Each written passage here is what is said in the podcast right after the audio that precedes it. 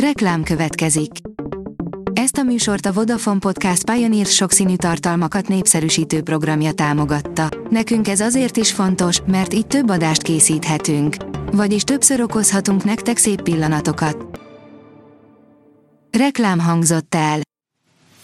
Lapszemle a nap legfontosabb híreiből. Alíz vagyok, a hírstart robot hangja. Ma február 21-e, Eleonóra névnapja van.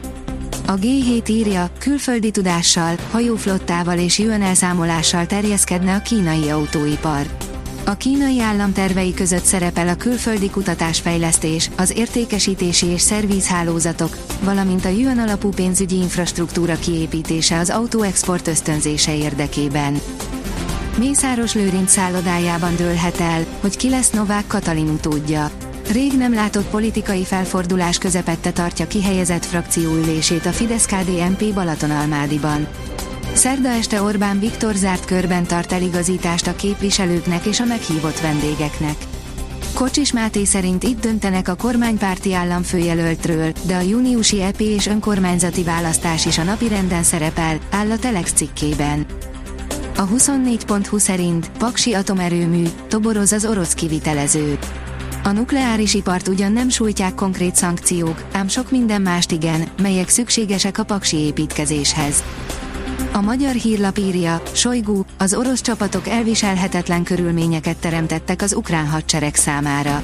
Az orosz védelmi miniszter a TASZ-nak nyilatkozva mondta, hogy Krimki visszavétele pontot tett a nyáron elkezdett ukrán ellentámadás végére. Már a holland egyetemistákat is vegán menüre csábítanák. Hollandiában is munkához láttak a Plant-Based Universities aktivistái több egyetemen is. Arról szeretnék meggyőzni az érintett intézmények hallgatóit, hogy a később esedékes szavazáson voksoljanak a tisztán vegán menüre. Ha sikerül meggyőzni a többséget, az egyetemi menzákon kizárólag növényi eredetű étel lesz majd elérhető, áll a Prüv cikkében.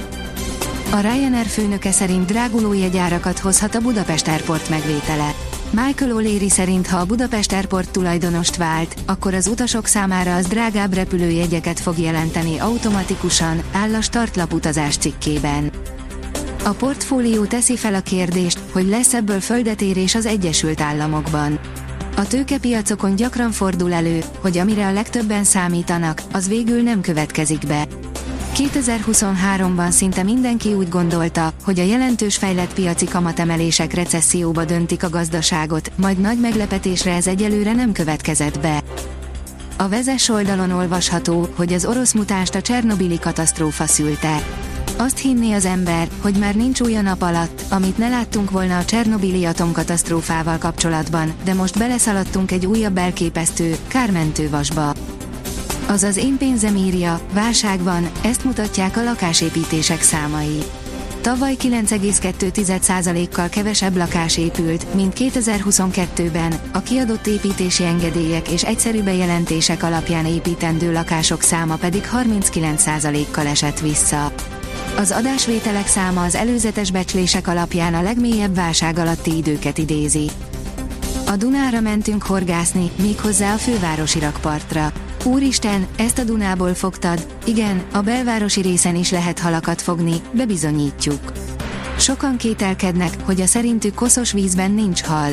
Nos, ahogy Marci mondta, a Balaton is szokott ennyire koszos lenni, de a Duna is szokott ennél tisztább lenni, írja a sokszínű vidék. Kubatov Gábor, Magyar Péter, futbalista feleség. Azt is megkérdezték a pártigazgatótól, hogy milyen neveket hallott a párton belül lehetséges köztársasági elnökként, mire így felelt, nem figyeltem, nincs is jelentősége, írja a 444.hu. A Telex szerint az Inter tovább menetel, a PSV véleményes 11-essel játszott döntetlent a Dortmund ellen. Az olasz csapat egy 0-ra verte az Atlético Madridot, a másik meccsen egy-egy lett a végeredmény.